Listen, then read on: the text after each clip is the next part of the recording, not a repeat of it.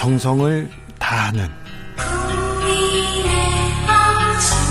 국민의 방송. KBS 주진우 라이브. 그냥 그렇다고요.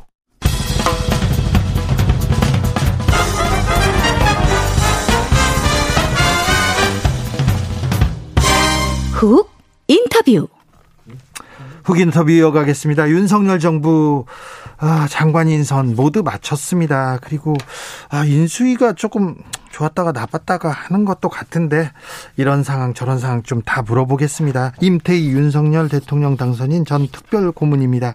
안녕하세요. 예, 안녕하세요. 네. 아, 교육감 경기 교육감 출마하십니까? 네, 그렇습니다. 교육부총리 혹은 경기도지사 하실 분인데 이렇게 교육감은 선택하신 이유가 제가 경기 교육을 좀 네. 바꾸고 네. 새롭게 해야 되겠다 하는 결심을 했습니다. 아니 정치에서 비서실장도 지내고 두루두루 거치셨는데 대학 총장을 하셨는데 그때 좀 교육에 대한 생각을 많이 하셨나 그렇습니다. 보네요. 예. 그래요? 저희가 이제 대학교에서 네. 학생들을 이렇게 만나면서 여러 가지 그 미래에 대한 준비를 위한 네. 이제 교육 뭐 학교의 제도에 대한 개선 뭐 이런 걸 이제 하면서 학생들을 만나 보니까 우리는 사실은 유치원 초중고등학교 과정에서부터 네. 교육이 달라지지 않으면 대학의 뭐 그냥 이 노력으로는 우리나라 교육 바로 잡을 수 없다 생각을 했습니다. 네. 결국은 교육이 곧 미래다 하는 생각이 들더라고요. 아니 근데 예. 진짜 어렵잖아요. 이 시스템을 바꾸고 지금까지 아우 이참 바뀌기가 어렵 죠. 네. 어떻게 보면 제일 어려울 수 있습니다. 제일 어려운 것 같아요. 모두가 전문가고. 네. 그죠? 다 과정을 겪으니까 네. 모두가 전문가고. 그렇지만 꼭 해야 되는 과제죠. 그렇죠. 그래서 제가 그동안에 뭐 정치권에서 또 학교에서 또 정부에서 네. 여러 가지 일을 하면서 뭐 경험한 이 모든 이 사실은 이거는 나라가 저에게 준 경험이었죠. 네네. 이 경험을 저는. 공적 책임감을 가지고 네. 예, 이 부분에 한번 쏟아붓겠다 하는 생각을 하게 되었습니다. 네. 굉장히 뭐 훌륭하신 생각인 것 같습니다. 자, 교육부 총리 지명했는데 교육부 총리가 윤석열 정부의 교육부 총리가 조금 교육의 틀을 다시 잡을까요? 그 대학 총장을 쪽으로? 하신 분이죠. 그래서 네. 뭐 대학 총장으로 예. 여러 회의에서도 보고 뭐 이렇게 했던 분입니다. 근데 지금 교육의 문제는 굉장히 우리 교육에 대한 이게 이 목표 설정 또 교육계에 종사하는 교육 가족이라고 보통 그러거든요. 예. 선생님들 또 뭐 거기 종사하는 여러분들 이런 분들의 여러 가지 그런 그 교육을 대하는 기본 저는 이 입장들이 네. 좀 달라져야 된다고 봅니다. 아무튼 네. 다시 말씀드리면 네. 지금 우리나라 교육부나 교육청의 기본적인 어떤 특성은 네. 지시하고 감독하는 거 위주입니다. 그렇죠. 예. 이게 정말 현장의 교육이 바뀌도록 하는데 지원하고 서비스하는 기관으로 네. 저는 자세 전환이 돼야 된다고 봅니다. 알겠습니다. 교육 얘기는 그만 물어볼게요. 네. 예. 아, 이명박 전 대통령 얘기 물어봐야지. 이명박계 사람들이 다 한덕수 총리, 김대기 실장 비롯한 여러 장관들 이명박 사람들이 다 돌아온다 이런 얘기 있어요. 저는 이것도 좀 필요한 것만 뽑은 것 같아요. 필요한 것만요? 예. 네. 그렇게 따지면 사실 한덕수 총리, 김대기 저 뭐 비서실장 후보는 그 전 정권에도 그렇죠. 있었다. 그 전 정권에 노무현 대통령도 계셨고 네. 저도 사실은 김대중 대통령이 계실 때 네. 제가 경제비서실에 근무를 했거든요. 아니 그래도 이명박 정부 때 비서실장을 하셨죠. 권성동 법무 비서관 했었죠. 그리고 여러 사람들이 예. 그때 분들이 다시 조금 뭐 뭐라고 해야 되나 다시 돌아왔다 이런 얘기를 하는 거는 무리가 없죠. 예, 그 숫자로 보고 네. 그 인물에 대해서 과거 경력을 뭐 이렇게 좀 참고하면 네.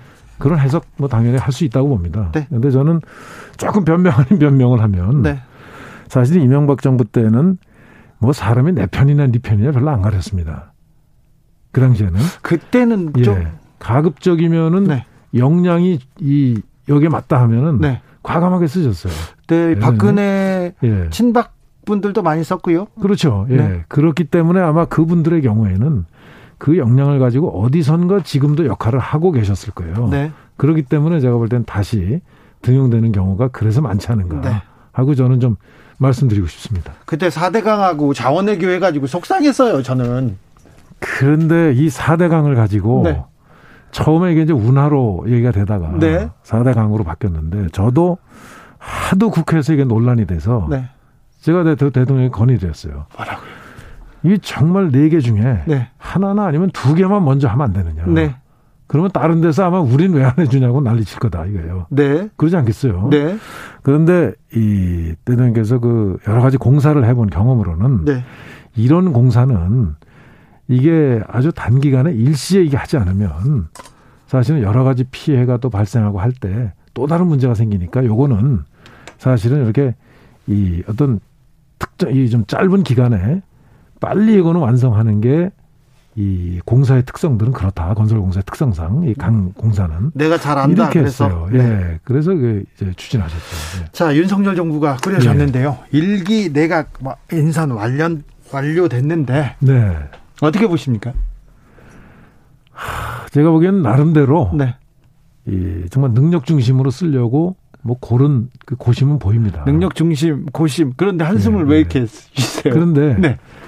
이게 지금 대통령 당선인에게 요구하는 것은 네. 국민이 기대하는 거는 좀 뭔가 새로운 모습입니다. 네. 예, 저가 이 정책을 준비하고 당에서 선거를 준비하면서 많은 그 조사를 통해서 예. 정말 국민의 기대는 새로움이다. 새로운 정치다. 네. 하는 걸 저는 확인했습니다. 네. 그렇다면 첫 정부의 조각은 사실은 그런 국민의 기대를 예.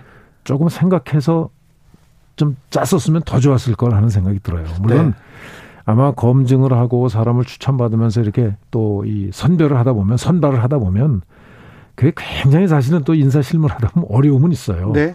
그렇더라도 조금 더 그 당초에 얘기했던 것처럼 네. 뭐좀 어떤 새로움이 필요한 분야에는 정말 새로운 인재를 네. 또 그렇지 않은 데는 뭐 또 경험이 있는 사람을 이렇게 했었으면 조금 더 이 평가가 달라지지 않았을까 하는 생각이 듭니다. 정치가 갈등을 좀 조정하고 줄이고 좀 예. 통합을 위해서 가야 되는데 그렇죠. 그분 그쪽에서는 조금 부족하지 않았나 생각합니다. 한동훈 법무장관 후보자는 이거는 그 뭐라고 해야 되나요? 음, 검찰 부분에서 큰 갈등이 예. 예, 제가 보기에는 제가 보기에는 검찰도 그러고 군인도 그러고 경찰도 그렇고 네. 검찰은 제복만 안 입었지 사실 명확한 지휘 통솔 체계 하에서 그렇죠. 움직이는 조직입니다. 검사 동일체가 있고 그렇죠. 이제 그렇기 때문에 이런 지휘 통솔의 어떤 조직적 특성상 저는 굉장히 그 전통을 이렇게 너무 위계를 뒤바꾸면 네. 문제가 생기지 않을까 하는 생각을 해서 저는 한동훈 그 후보자가 지명된다는 거에 대해서는 네. 생각지도 못했어요. 그래요. 예, 사실은 네. 뭐 일부에서는 그런 식으로 말하는 사람들이 있었어요. 네. 과거에. 예, 그 제가 이 선거 준비하는 과정에서도 네. 보면 그러나 전혀 정말 그 예상치 않았었습니다. 네. 아마 그래서 이게 파격의 파격 인사인데 이제 뭐 어차피 지금 그 후보자로 지명이 됐기 때문에 지금부터는 한동훈 후보자가 어떻게 하느냐에 달려 있습니다. 네. 정말 다른 사람들이 많은 걱정을 하니까 예. 그 걱정을 저는 아주 그 알 정도로 저는 아마 유능한 분으로 생각합니다. 당선인도 그렇게 믿고 있고 네. 그래서 당선인의 그런 의도를 충분히 본인이 이런 그 검증 과정이나 또 앞으로 일을 해나가는 준비 과정에서 저는 보여줄 책임이 한동훈 후보자에게 있다 이렇게 생각합니다. 윤석열 당선인이나 한동훈 예. 후보자도 이렇게 국민들한테 이해를 구하기보다는 예, 자기 이야기를 예. 명확하게 하겠다, 돌파하겠다 이렇게 보입니다. 한동훈 후보자가 어제 오늘 보인 태도를 보면요. 좀 제가 늘 걱정하는 게 직진형 네. 이제 리더들인데 네. 사실은 우리가 자동차의 엑셀레다를 그 가속해서 밟을 수 있는 거는 네. 브레이크가 있기 때문에 가능합니다. MB도 직진형이었어요. 제가 브레이크 많이 걸고 그랬죠. 그랬어요? 예. 많은 분들이 브레이크 걸었죠. 네. 근데 브레이크에 자동차 브레이크가 없다면 엑셀레다 계속 밟을 수 있습니까? 아, 안 되죠. 안 되죠. 네, 사고 나죠. 저는 국가 운영에서는 네. 정말 그 브레이크가 반드시 필요하다고 봅니다. 그런데 그런 점에서 네. 이 지금 당선인 또 한동훈 후보자의 경우에는 네. 일부러 찾아서라도 그럴 수 있는 분을 네. 옆에 둬야 되는데. 옆에 두고 네. 정말 주위에서 뭐라 그래도 네. 미워하지 말고 네. 둬야 된다고 봅니다. 그런데 윤석열 당선인님 예. 에, 뭐 정치권에 온 지 얼마 안 됐는데 네. 선거를 치를 때도 그렇고 지금 당선되고 나서도 음, 이 브레이크를 거는 누구의 쓴소리를 잘 안 듣는 것 같습니다. 근데 굉장히 이제 집진형의 경우에는 네. 이 브레이크 거는 분이 굉장히 인내심이 있어야 되고 네. 정말 마- 더 많은 노력을 해야 되죠. 왜냐하면 이거는 주로 이 직진으로 네. 엑셀레터를 밟아가면서 가는 분이니까. 네. 그래서 참 끈기 있게 그러면서도 뭔가 좀 기꺼이 아 이게 들어보니 정말 이건 브레이크 걸어야 되겠구나. 내가 이 말 들어야 되겠구나. 네. 하는 정도의 설득력이 있는 끈기 있는 아, 저는 이 사람이 필요하다고 봅니다. 네. 주변에서 그런 사람 보입니까? 좀 네, 알겠어요. 네, 뭐 알겠습니다. 있을 겁니다 이제. 네, 있을 예. 겁니다. 예. 이 나타나야죠. 예. 네. 어, 그런데 공동정부 윤석열 당선인과 인수위 위원장, 예. 안철수 인수위 원장하고도 조금 이렇게 얘기가 다 잘 안 되나 봅니다. 저는 며칠 전에 그 상황 보고 사실은 굉장히 걱정했습니다. 네. 근데 또 어떻게 그렇게 갈라졌다가 또 하루 만에. 예, 하루 만에 또 이게 또 바뀌나 네. 조금 이 의아스럽게 이 사태를 지금 보고 있는데 공동 정부를 약속할 때는 사실은 공동으로 운영하고 예. 그 공동을 운영하는 거는 사람이 참여하는 거죠. 네. 그러고 그 책임도 공동으로 지겠다는 뜻 아닙니까? 그렇죠. 근데 제가 볼 때는 공동 운영은 못하고 자칫 공동 책임만 지는 거 아닌가 하는 우려가 네. 저는 안철수 위원장에게 있었을 거라고 봅니다. 네. 예. 어, 지금 브레이크를 한번 잡았으니까 앞으로 잘 가겠죠. 그거는 그렇게 되기를 희망합니다. 네. 지켜봐야 되겠습니다. 아, 지켜봐야 예, 돼. 예, 예. 일기 그 내가 인선 완료됐는데 예. 좀 어, 우려하는 바는 없습니까? 제일 중요한 것은 네. 첫째는 팀워크이고 예. 그 다음에는 이게 이제 내각도 있고 또 네. 청와대도 있고 또 당도 있지 않습니까? 네.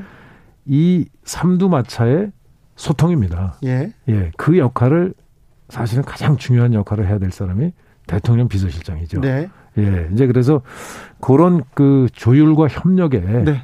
이 어떤 협치의 일종의 그 내부 협치죠. 네. 그 좀 노력을 더 했으면 좋겠습니다. 지금 예. 임태희 그 후보님한테는 물어볼 수밖에 없는데 대통령 비서실장도 했고 큰 그림을 그려본 분이기 때문에 이거 물어봅니다. 네. 네. 한덕수 총리 네. 그리고 김대기 실장 후보자 네. 네. 두분 다그 네. 뭐 전문가고 관료입니다. 예, 예. 예. 근데 이 정무, 예. 정치적 능력 그리고 예. 조율, 예. 타협 이런 부분에는 조금 경험이 저는 총리도- 한덕수 저 총리님은 네.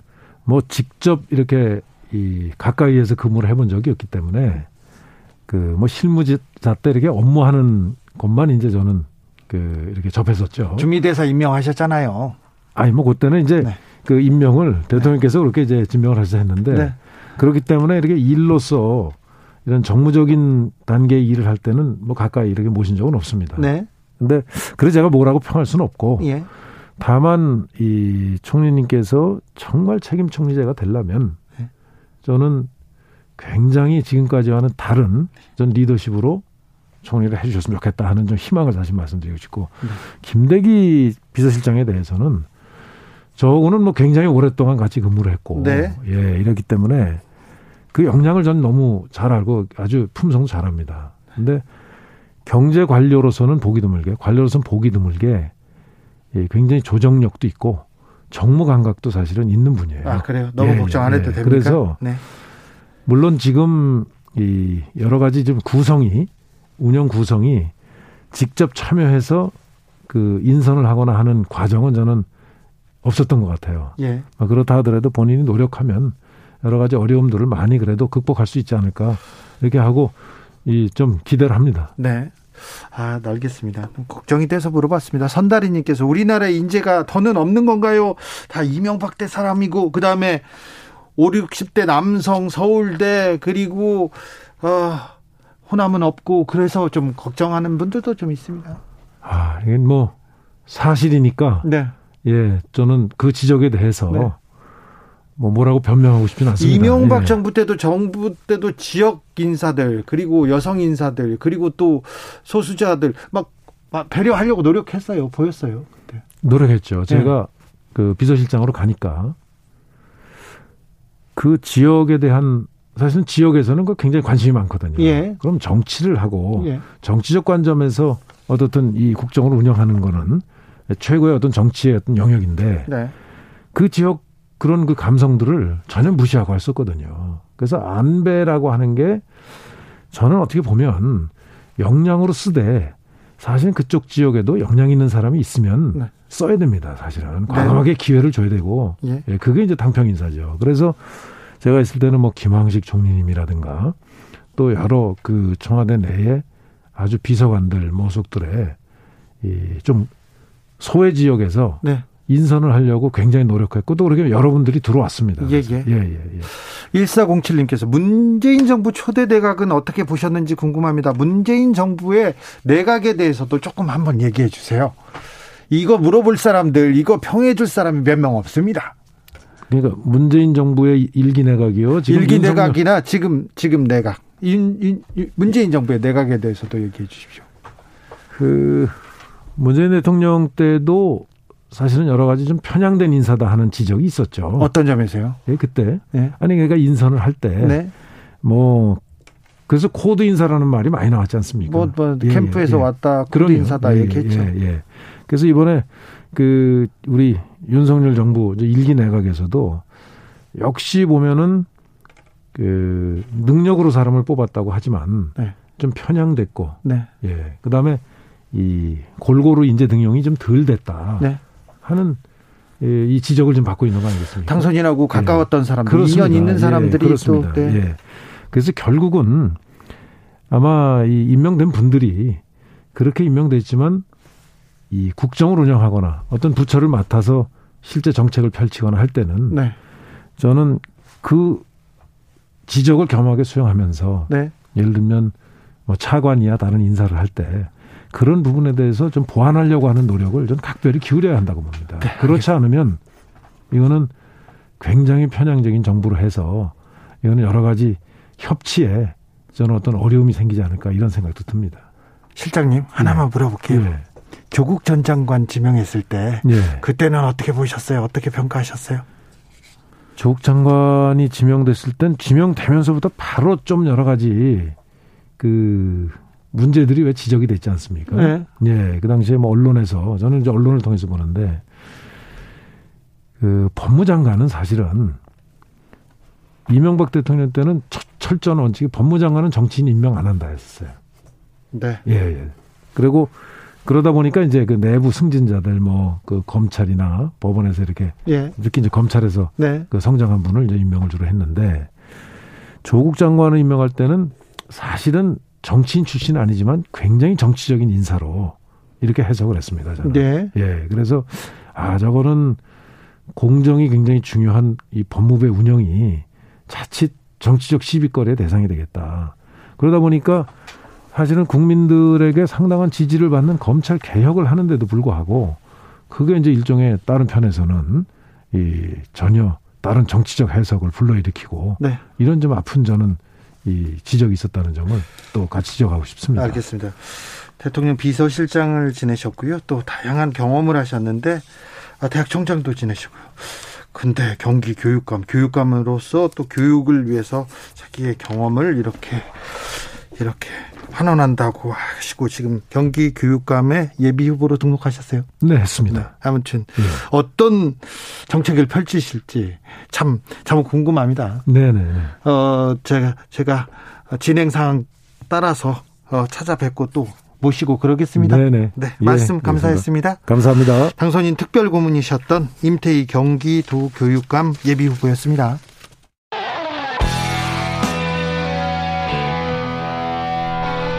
스치기만 해도 똑똑해진다. 드라이브 스루 시사 주진우 라이브.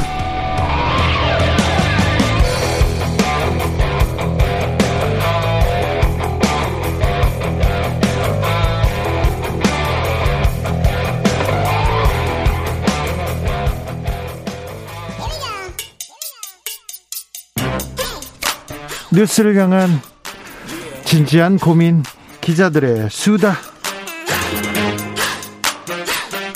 라이브 기자실을 찾은 오늘의 기자는 미디어 오늘 정철웅 기자입니다. 안녕하세요. 네, 오늘은 어떤 이야기? 어, 12일 날 민주당 정책의원총회에서 이제 언론개혁 법안 당론으로 채택을 해서요. 언론개혁도 갑니까? 네, 어떤 내용인지 소, 간단하게 소개해드리려고. 네. 하나는 이제 포털의 자체적인 뉴스 편집을 금지하는 내용입니다. 네.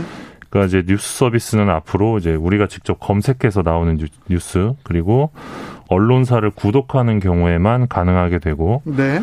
또 outlink를 의무화하게 됩니다. 그러니까 기사를 클릭하면 네이버나 다음에서 보는 게 아니라 해당 사이트로 이동을 하게 되는 거죠.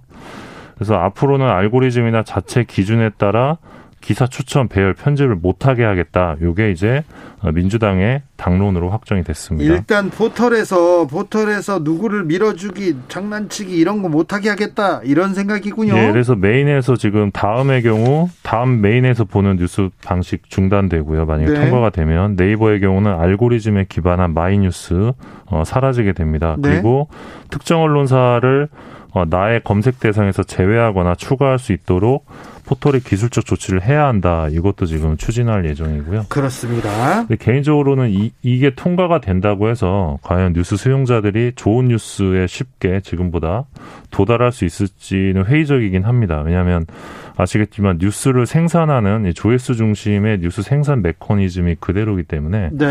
이것만으로 그 좀 나아질 수 있을까 좀 회의적이긴 한데 본질적인 고민까 고민을 했는지는 좀 네. 예 근데 뭐 일단 참 지켜봐야 될 것 같고요. 예. 또 하나는 이제 공영방송 지배구조 개선안인데 네. 그 독일의 제데프라는 공영방송사가 있습니다. 예. 여기에 있는 방송 평의회 요걸 이제 모형으로 만든 공영방송 운영위원회 입니다. 네. 어, 현재 있는 공영방송 이사회를 이제 운영위로 바꾸고 인원을 25명으로 늘리는 건데요. 네. 지금 KBS 이사회 11명, MBC 방송문화진흥회 이사회 9명, 뭐 이런 수준인데 이걸 25명으로 늘리겠다는 거죠. 예. 어, 그러면서 정무 행정 전문가로 국회가 6명, 지자체 4명, 행정부 2명 추천하고 또 연구 전문가 5명을 어, 방송 관련 학회, 단체 등이 추천하고 현장 전문가 8명을 어, 방송 관련 협회, 직능 단체 등이 추천하는 그런 방안입니다. 어, 여기에 대해서도 조금 논란은 있는데 일단 독일 상황에 맞게 세팅된 게 이 방송 평의회인데 과연 한국의 상황에 맞겠냐 그리고 연구 전문가랑 현장 전문가를 뽑을 때 이제 학회나 단체, 협회나 직능 단체가 추천한다고 했는데 그러면 어떤 학회, 어떤 단체들이 추천을 할 수 있겠냐? 그 추천 단체를 또 뽑아야 되잖아요. 그 단체는 또 누가 뽑냐? 아이고 이것도 뭐 세월, 세월이 오래 필요한데요. 예, 그래서 조금 이 부분도 어, 수기 과정이 필요할 것 같고요. 징벌적 손해배상제는요? 어, 작년에 굉장히 뜨거웠던 이 징벌적 손배 그 포함된 언론중재법 개정안은 어, 당 지도부에 위임하기로 했는데 분위기상으로 보면 어, 사실상 물 건너갔다 뭐 이렇게 보고 있습니다. 아니 이거 중요하다고 그렇게 외칠 때는 언제고요? 그러게요. 네. 아, 네. 민주당 표 언론 개혁이 어떻게 가는지 또 지켜볼까요? 다음으로 만나볼 이야기는요? 네, 그 유퀴즈 온더블럭 보시나요? 저는 안 봅니다. 네, 안 보실 줄 알았어요. 네, 저는 텔레비전 안 예. 예능도 좀 보시면서 좀 이렇게 힐링도 좀 하셔야죠. 예능 드라마 안 봅니다. 네, 그 윤석열 대통령 당선자가 TVN의 인기 프로그램입니다. 유퀴즈 나온다며요. 언더블럭에 출연한다는 소식인데요. 네. 어, 지난 13일 날 녹화에 참여한 사실이 알려지고 나서 녹화 끝났네요. 예. 지금 20일 날 방송 예정인데 이 시청자 게시판에 7천 건이 넘는 글이 올라온 상태입니다. 예. 어, 출연에 찬성한다는 내용도 있는데 어, 대부분은 출연을 반대하는 내용의 게시글입니다. 네. 어, 쟁점이 뭐냐? 이 프로그램 기획 의도에 맞냐? 윤 당선자의 출연이 요 대목인데 네. 사실 저는 유퀴즈를 좀 보는 편인데 네. 되게 평범한 분들이 지금까지 많이 나왔었거든요. 예. 골목에서 지나가다가 만난 뭐 빵집 아저씨라든지 뭐 이런 그리고 최근에는 이제 코로나 이후에는 뭐 연예인들도 좀 출연하긴 했는데 어, 어떤 다양한 시민들의 삶을 따뜻하게 다룬다 이런 포맷이었거든요. 네. 근데 지금까지 정치인 정치인이 나온 적은 없었습니다. 정치인이 나온 적이 없었어요. 예, 그래서 지금 프로그램의 가치를 잃게 되는 것 아니냐 네. 이런 의견도 있습니다. 저기 문재인 대통령이 손석희 JTBC 사장하고 인터뷰를 했죠. 네, 어제 인터뷰했고 오늘도 인터뷰했을 겁니다. 해가지고 이제 나온다고 하는데, 네. 어 손석희 사장 말고 유재석 씨하고 인터뷰하는 거 아니냐 그런 얘기도 좀 있었어요. 아. 그런데 안 됐었는데, 네. 아, 네, 안 됐었는데 아무튼 유키즈의 어, 윤석열 당선인이 나왔군요. 예, 시청자들이 가장 우려하는 거는 이 프로그램이 정권 홍보 차원에서 이용되는 것으로 좀 보이는데요. 네. 게시글들을 보면 유재석을 정치 홍보에 이용하지 말라. 예, 예. 뭐 이런 내용도 있고 뭐 윤통 나오는 유키즈 기대된다. 뭐 이런 의견도 있고 뭐 다양한 의견이 있는데 어 유재석 씨가 사실 굉장히 지금까지는 이 정치적인 논란에 휘말리지 않기 위해서 굉장히 노력했던 인물이거든요. 그렇죠. 맞아요. 예. 어, 그래서 개인적으로는 유재석 씨도 그 이번 윤석열 편에 대해서 별로 안 좋아하지 않았을까 이런 논란에 휘말리게 되는 거죠. 근데 왜 녹화까지 갔을까요? 또 여기는 어떤 또 그러게요. 네. 예, 순수 예능 방송을 지향하던 하던 유퀴즈였는데 네. 조금 개인적으로 안타깝습니다. 다음으로 만나볼 뉴스는요? 어, 문체부 장관 후보자로 박보균 전 중앙일보 편집인 예정이 된 상태인데 예. 어, 이 신문 정책을 담당하는 주무부처죠 문체부가. 네. 근데 신문인 출신 장관을 지명하기 대단히 이례적입니다. 네. 당장 이제 과거에 썼던 칼럼이 주목을 받는데 2020년 11월 19일자 칼럼의 첫 시작을 보면 이렇습니다. 민심의 바람이 분다. 윤석열 현상이 분출한다. 요 내용인데요. 네. 어 이때가 사실 검찰총장에서 내려오기도 전이었는데 네네. 네. 범야권의 독점적 선도다 이러면서 굉장히 치켜세운 바가 있습니다. 네. 다른 칼럼에서도 뭐 윤석열은 패배하지 않는다 뭐 이런 내용들 노인과 바다에 노인에 네. 이렇게 비유해 가지고 막 아유 너무 너무했더라고요. 네 그리고 예전에 뭐 박정희의 책상이란 칼럼에서는 네. 굉장히 네. 박정희 전 대통령이 소박했다 이런 네. 검소함을 강조하기도 했고 예. 전두환 전 대통령은 평생 의리를 중시했다는 내용을 전하기도 했습니다. 전두환 박정희를 좀 찬양하는 그런 기... 칼럼도 썼더라고요. 네, 박봉원 후보 후보자는 새 정부에서 블랙리스트는 있을 수 없다라고 발언했는데 네. 그 약속이 지켜졌으면 좋겠습니다. 지금까지 정철훈 기자였습니다. 고맙습니다. 네. 주진우 라이브는 여기서 마치겠습니다. 애청자 인증 퀴즈의 정답은 정유라, 정유라였습니다. 음, 저는 여기서 인사드려도 됩니까? 지금까지 주진우였습니다. 저는 내일 오후 5시 5분 주진우 라이브 스페셜로 다가올게요.